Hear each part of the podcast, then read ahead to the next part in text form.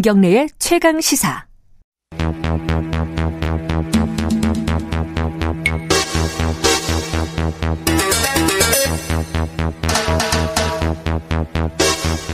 사건의 이면을 들여다보고 깊이 있게 파헤쳐보는 시간입니다. 추적 20분 박지훈 변호사님 나와 계십니다. 안녕하세요. 네, 안녕하세요. 박지훈입니다. 한겨레 신문 김한 기자님 안녕하세요. 네, 안녕하세요. 어, 사법농단 관련된 판사가 어, 탄핵 소추안 발의를 받았습니다. 이제 국회에 제출이 됐는데요. 네. 이 얘기 하기 전에 어, 이 전국이 혼란스러운 와중에 김한 기자가 큰 상을 받으셨다는 소식을 네. 제가 어제 오. 들었습니다. 어, 올해 작년 계속 상만 받아요. 상을 도대체 몇 개를 받는 겁니까? 네, 뭐 어쨌든 뭐 마, 계속 상을 주셔서 예, 감사한 마음. 그러니까 그 어, 모르시는 분들을 위해서 텔레그램 엠번방 사건을 취재한 한겨레 신문 팀에게 준 건데 이제 김한 기자가 거기에 주도적인 역할을 한 네. 것으로 그 기자협회 한국 기자 대상이었어요. 그죠? 네, 그쵸. 한국 예. 기자 대상. 아주 큰 상 받은 예, 제일. 큰 상이죠. 그리고 그게 놀라운 사실은 4년 동안에 대상이 없었다는 사실. 어. 그러니까 그 상을 줄 만한 알았어요. 예, 기사가 없으면은 안 주는 상이에요. 근데 어. 이번에 상을 받을 만한 기사가 줘도 나와서. 된다, 예. 이번에는. 너무 네. 감사합니다. 예. 뭐 소감 한마디 하시죠. 20초만. 아, 예. 그 텔레그램 보도하고 진짜 여기까지 그 성착취 보도 이후에 여기까지 한국 사회가 변화할 거라고는 전혀 생각지 못했었는데 사실 이제 처음 보도했을 때는 큰 반향도 없었어요. 근데 네. 그러다가 이제 많은 여성들의 힘 그리고 이제 경찰의 수사를 통해서 어 어쨌든 뭐한 곱이 한 걸음 진전한 것 같아서 어 굉장히 좀 기자로서도 뿌듯한 시간이었습니다. 네. 어, 전 대상은 받은 적이 없어요. 한국 기자상은 받아봤는데. 하, 부럽습니다. 어쨌든 좋은 기사를 쓰셔가지고 앞으로 올해도 어, 좋은 활약 기대해 보겠습니다. 자, 어, 오늘 탄핵 소추안 관련된 얘기를 할 건데 이게 어, 지금 뭐 정치인 나올 때마다 제가 여쭤보거든요. 이거 어떻게 생각하냐, 어떻게 생각하냐 계속 여쭤보는데 어, 입장이 완전히 달라요. 어, 그죠. 이게 한쪽은 아니 뭐 판사가 성역이냐, 그리고 뭐 위헌적인 행동을 했다고 이미 법원 판결에서 나왔는데 어, 할 수 있는 거지라는 거고 한쪽은 그거 다 이해한다 하더라도 왜 지금이냐, 음, 그, 나, 그 판결 나왔을 때 하든가 왜 지금 와가지고 이제 분위기 여당한테 안 좋을 때 그 사법부랑 약간의 마찰이나 어, 갈등 국면이 있을 때 하는 거는 뭔가 정치적인 의도가 있는 거 아니냐, 뭐 이런, 이런 겁니다. 길들이기 아니냐. 어떻게 보세요? 그 법조인 입장에서는 뭐 박지원 변호사님. 사실은 입법부, 사법부, 행정부 우리 삼권 분립이라 그러고 예. 그게 견제하고 균형을 이루는 게 원칙이거든요. 네. 입법부가 사법부를 견제한다. 뭐 그게 좀 100% 떨어지진 않지만 네. 어쨌든 간에 헌법상의 그 권한 중에 하나가 탄핵이라는 겁니다. 특히 음. 사법부 같은 경우는 이 법관은 10년 정도 근무를 하고요. 네. 특별한 사유가 없으면 연임이 가능해요. 네. 그러니까 법관은 사실은 사법부 독립이라는 뭐 그런 어떤 그 기치 아래 네. 아무런 견제가 사실 사실 없는 게 사실입니다. 그래서 음. 유일한 견제 수단이라고 볼 수 있는 게 탄핵이거든요. 파면 해임이 안 돼요. 안 됩니다. 그죠. 다른 거는 불가능합니다. 파면 음. 제외하고는 불가능하기 아, 파면 때문에 제외하고는. 음. 그래서 파 아, 탄핵을 지금 하는 상황이고 어쨌든 간에 지금 헌정 사회에서는 뭐 탄핵이 된 바가 없기 때문에 법관 중에 그런 의미에서 또 재판을 지금 받았던 상황이거든요. 그 재판 음. 상으로는 뭐 좀 이해하기 어렵죠. 법률 위반인 법률 위반은 아니지만 헌법 위반이다. 음. 그렇기 때문에 탄핵 사유는 맞는 것 같아요. 음. 뭐 그래서 탄핵이 발의가 되는 상황이 아닌가 저는 그렇게 좀 봅니다. 일단은 어 조금 디테일하게 이 지금 탄핵 그 소추안의 대상인 임성근 부장판사가 어떤 행위를 했는지 그 네. 왜그 탄핵이 되고 있는지 네. 그거를 뭐 딱 우리가 그냥 뉴스에서 알기로는 그 상케이 신문 지국장 그 판결할 때 뭐 개입했다 네. 뭐이 정도거든요. 그러니까 좀이 자세히 좀 알려주세요. 사법농단 사건에서 이제 임성근 판사가 이제 법정 밖에서 법원을 흔든 인물이다 이런 평가를 받았던 인물인데요. 음. 그러니까 이제 그 국회에서도 이제 그런 얘기가 나왔는데 사법농단에 브로커 역할을 했다 이런 평가를 받기도 했었습니다. 음. 대표적인 게 이제 세월호 7시간 관련된 판결인데요. 아까 그 상케이 신문 네네. 그 네. 지, 갓도 갓도다스야 상케이 신문 전, 전 서울지국장 사건을 할때 네. 이제 다른 판사가 판결을 맡고 있었는데 이 네. 이제 말하자면 이동근 판사. 네네 네. 선고문을 이렇게 저렇게 해라 음. 이렇게 해서 이제 수정을 요구를 했고 실제로 이제 그게 어느 정도 반영이 됐던 상황이 있었고요. 네. 이 부분에 대해서 1심 재판부는 형사처벌의 대상은 아닌데 네. 위헌적 행위다 이렇게 이제 판단을 했어요. 이게 이제 이번에 탄핵 소추안이 발의된 어, 가장 이제 강력한 근거가 네. 이제 된그 사건이고요.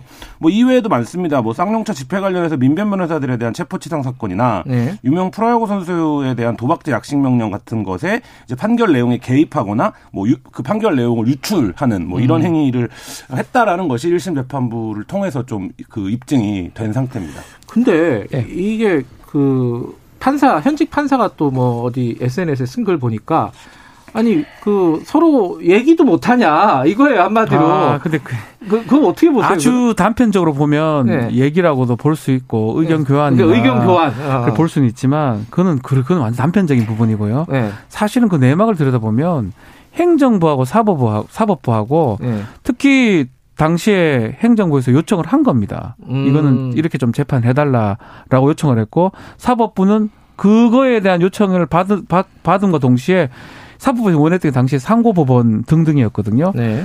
딜을 한 겁니다. 나는 이걸 받을 테니까 당신이 딜. 이걸 해달라. 음. 이런 걸 했는 거기 때문에 이거는 전형적인 사법농단으로 봐야 되지. 이걸 갖고 이제 의견 교환이다. 그런 게 없는 상황에서 내 생각을 교환했고 뭐 그렇다면 상관이 없죠. 근데 그 내막에는 아. 딜이 있었거든요. 그러니까 이거는 그렇게 볼 수가 없는 것이 같습니다. 사법농단 사건이 이제 적폐청산 이른바 이제 이 예. 부분과 겹치면서 사실 이제 많이 안 알려진 측면이 좀 있는데 네. 이 사법농단 관련해서 작성됐던 당시 문건들이 어떤 표현들이 나오냐면 그 법과 원칙에 따라서 우리가 판결을 내리면 정권에 부담이 될 거다 이런 표현도 등장해요. 아, 네. 그 너무 무시무시한데요? 법과 일반인 원칙에 따라서 입장에서는 판결 내리면 안 된다. 이해가 안 되잖아요. 그러니까 어. 음. 어. 떻게 법원들이 이런 문건을 그 도- 남길 수가 있는가. 근데 사실 이제 이게 당시에 그래서 어, 특정 사건이 어, 정권과 어떤 관계가 있는가 이거를 법원 수뇌부들이 과- 그 관계성들 안에서 이제 판단을 조율하고 네. 판결을 조율하고 이런 걸 통해서 이 법관들의 이해관계는 당시 이제 상고법원을 추진하려고 했던 네. 요 과정이 전반적으로 그러니까 이게 낱개로 떼어 보면 지금 어떤 판사가 얘기한 것처럼 뭐 판결하면서 물어보면 선배한테 물어볼 수도 있고 그렇죠. 뭐 음. 이렇게 할 수 있는 거 아니냐라고 이제 낱개로 떼어 보면 그런데 이게 이제 한 발 떨어져서 전체적인 그림을 보면 그런 그림 속에서 뭐 세월 7시간 판결이라든지 음. 아니면 이제 그 쌍용차 집회 관련된 판결이라든지 뭐 이런 것들이 배치가 되어 있는 거예요. 네, 네. 근데 자꾸만 지금 이제 언론이나 이 판사들이 부분만 지금 얘기를 해서 이게 마치 뭔가 어 인간관계에서 있을 수 있는 일이 아니냐 저 정도는 네. 뭐 이런 식으로 포장하는데 사건의 성격은 전혀 그런 것은 아니죠. 그렇죠. 근데 지금 이게 국회에서 뭐 본회의를 통과한다 하더라도 어, 제적 과반이잖아요. 그렇죠. 통과한다 하더라도 이게 최종적으로는 헌법재판소가 판결을 하는 그렇죠. 거잖아요. 이게 좀 시- 이- 이- 발의는 3분의 1입니다. 예. 그리고 제적 과반수가 찬성을 해야지만이 그게 헌법재판소에 올릴 수가 있습니다. 그러니까 소추가 100명, 가능합니다. 150명이죠. 예, 그죠? 100, 100에서 150이 되는데 소추한 다음에 헌법재판소에서 심판을 받아야 되는데 지금 퇴직을 앞두고 있거든요. 2월 말이라면서요. 2월 이번 달이네. 28일. 예. 그래서 시간상으로는 만약에 퇴직을 해버리면 예. 이게 각하가 될 가능성이 높습니다. 아, 그 사이에 결정을 못 실효가 내리면요. 없다 뭐 이런 왜냐하면? 음, 심판을 내릴 이유가 없는 거죠. 어차피 그 목적이 탄핵의 결과 법적인 의미는 파면을 하는 건데 음, 본인이 나가버린 거잖아요. 음. 그래서 그 이후에 과연 재판소에서 아. 더 이상 판단을 할지는 좀 의문입니다, 사실은. 아니 미국은 대통령 끝나도 탄핵하잖아요. 그리고 그 부분에서 헌재가 어떤 판단을 할지는 모르겠는데 그러니까 물리적인 시간으로 보면 이제 퇴임 전에 판결하는 건 불가능해 보이는데 통과가 된다고 하더라도 국회에서 음. 근데 다만 지금까지 이른바 이제 그 행정부의 나그 입법부에 의한 법원 통제가 사실 불가능한 구조였거든요. 이게 사실 네. 좀 거슬러 올라가면 박정희 체제의 유산입니다. 그러니까 박정희 어. 저- 그 군부 독재를 하면서 법원을 유리하게 끌고 가기 위해서 대법관에게 절대적인 권한을 주고 사법부 독립이라고 하는 것이 무슨 금가 옥조인 것처럼 음. 여기서 외부에서는 절대 여기를 넘어오지 못하고 소수의 이제 법관들을 정치 권력이 틀어쥐는 음흠. 이런 형태로 이제 법원이 꾸려졌던 건데 네. 그거에 대해서 처음으로 시민적 통제 방안을 마련해 본다. 그러니까 네. 시도해 본다. 그리고 네. 그거에 대해 서 어 근거를 남긴다라는 차원에서는 이번 이제 말하자면 그 탄핵 추진이 의미가 있고 헌재에서도 어쨌든 세상이 많이 변했고 법원이 절대 지금 이제 뭐 어, 사법부에 대한 개혁 요구도 상당한 목소리가 있는 거잖아요. 그러니까 네. 법원이 너무 맘대로 한다. 법원이 뭐 그 너무 공술 판결을 내린다 이런 게 있는데 그 부분에 대해서 좀 시대가 변했다라는 걸 받아들이면 이제 말씀하신 대로 퇴임하면 어 각하를 내릴 수 있는 요건은 되지만 음. 그 부분에 대해서는 좀 판단을 해줬으면 이런 가, 가던 부던 음. 좀 이런 바람이 있습니다. 근데 이게 어쨌든 이게 판사가 판사에 대한 판결을 내리는 거잖아요. 네. 말하자면 뭐 부담스러우면은 시간 조금만 끌면은 바로 이제 각하 말씀하신 각하를 할수 네. 있어서 안 내릴 가능성도 꽤 높겠네요, 그죠? 그렇죠. 어떤 판단, 뭐 사실은 지금 김한 기자 잘 설명했지만 각하를 할 수도 있고요. 예. 이 본안에서 판단할 수도 있는 거예요. 그거는 음. 뭐 헌법재판소에서 해야 될 부분인데 부담스러움이 크다 그러면 예. 각하로 하는 가능성이 좀 크. 아마 음. 그렇게 하지 않을까 생각이 드는데 예. 뭐 저도 뭐 개인적으로는 예. 어쨌든 판단을 한번 해주는 게 필요하지 않나. 음. 막 국회는 통과하는 거는 좀 거의 같아요. 160, 160명 이상이 지금 찬성을 했기 때문에 예. 아마 본회의만 열면 통과는 가능할 것 같은데 과연 이 법관의 탄핵이라는 거를 우리가 한번 자 법관은 누구도 견디지 못했던 상황이거든요. 음. 법관은 무조건 사법부 독립도 중요하지만 견제를 할 수 있는 그런 부분은 아주 필요합니다. 행정부에서 사법부가 독립될 필요는 있는 거지만 완전 모든 것이 다 독립돼서 마음대로 판결하는 거는 또 문제가 있는 거거든요. 그런 부분에서는 한 번은 판단을 좀 받았으면 한다는 생각이 좀 듭니다. 이게 만약에 이제 뭐 현실적으로 어- 어느 정도 확률일지 모르지만 어 헌법재판소에서 탄핵 소추안이 가결이 되면은 아, 가결이 되냐 판결이 네, 탄핵이 인정이 되면은 네, 인정되면 어떻게 되는 겁니까? 그 뭐 변호사를 못 하고 뭐 이런 게 있는 거예요? 5년간 5년간, 변호사 등록이 예. 안 되고요. 아, 5년간. 네, 공직도 취업 안 됩니다. 아, 선거 아. 같은 데도 못 나가고. 네, 그리고 어. 그 법원에서 받는 퇴직금여도 일부 이제 제한. 아, 그래요. 음. 그게 뭐 그게 불이익이 엄청 커 보이긴 한데요. 네. 사실은 퇴직하면서 파면의 효과가 생기는 겁니다. 5년간 이제 공직 취임이나 변호사 등록 못하는 정도, 음.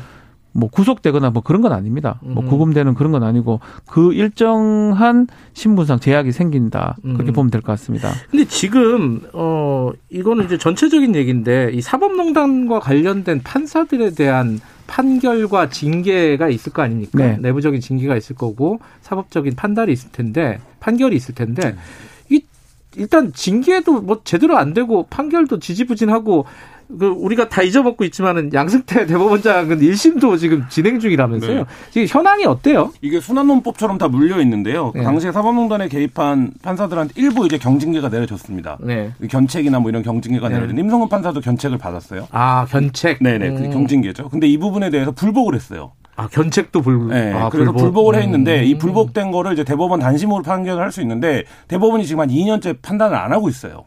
왜 안 하고 있냐? 대법원의 논리는 이겁니다. 재판이 진행 중이다. 아 2심이 진행 중이니까. 네 네, 진행 중이다. 이런 거고 아이고야. 재판에 가면 재판에 가면 어떻게 되냐면 이미 징계를 받은 사안이라고 방어를 합니다. 아하. 그러니까 이게 물려 있는 거예요. 이렇게 전책에. 이게 그러니까 바깥에서 보면 어. 법원 내 판사들이 아니면 이런 식의 순환효과. 예를 들면 이 자리에 가서는 A 자리 A의 행위를 갖고 방어를 하고 어. A의 행위는 다시 어, 불복해버리고 이 어허. 불복한 거에 대한 판단은 재판이 열리고 있으니까 판단하지 않고 있고 뭐 이런. 상황들인데 이게 이제 어, 사법부 내 법관들이 아니면 가능하겠냐? 누가 가능하냐, 이게. 뭐 이거가 있고, 사법농단이라고 하는 게 헌정 질서를 흔드는, 송, 어, 굉장히 그 민주주의 파괴행위다라고 했는데, 그거에 비해서는 지금 아무도, 아까 말씀하셨지만, 그 양승태 대법원장조차도 지금 법의 판단을 받는데, 이렇게 오랜 시간이 걸리는 뭐 이런 상황이죠. 탄핵까지 간 이유가 중에 하나가 그겁니다. 음. 결국은 사법부가 사법부를 판단하다 보니까 음흠. 실제로 양승태 대법원장 사건 이후에 직권남용죄라 뭐 결국 걸 수 있는 범죄는 직권남용죄인데 음. 그 범죄에 대해서 상당히 엄격하게 지금 법리가 판례가 형성되고 있거든요. 네. 그래서 대부분 무죄가 나고 있어요. 음흠. 그래 뭐 그거는 이 법리를 그렇게 만든 건지 아니면 사법부가 자신의 식구를 감싸려고 그렇게 한 건지 막 계속적으로 논란이 되고 있고 그 와중에 결국은 감싸고 있기 때문에 뭔가 할 수 있는 방법이 없다라고 판단이 돼서 입법부가 또 국회가 이렇게 탄핵을 한 걸로 보입니다. 좀 이게 뭐 한 10년 걸리겠네 이게 지금 보니까. 연습대 대법원장 알겠습니다. 어, 정리했고요. 어, 오늘 저희 두 분 마지막 시간입니다. 어, 출석 20분. 청취자 여러분들에게 인사 마지막으로 하시고 마무리하죠. 먼저 박지훈 변호사님. 예, 뭐 오래 했어요. 오래 했는데. 좀 뭐 하여튼 짧지만 네. 20분 정도였지만 한 두 시간 정도 한, 한다는 느낌이 많이 들었었습니다. 아. 아, 주 심도 있게 좀 하려고 어, 노력을 했었는데. 지겨우셨구나. 아니, 아니, 그건 아니고.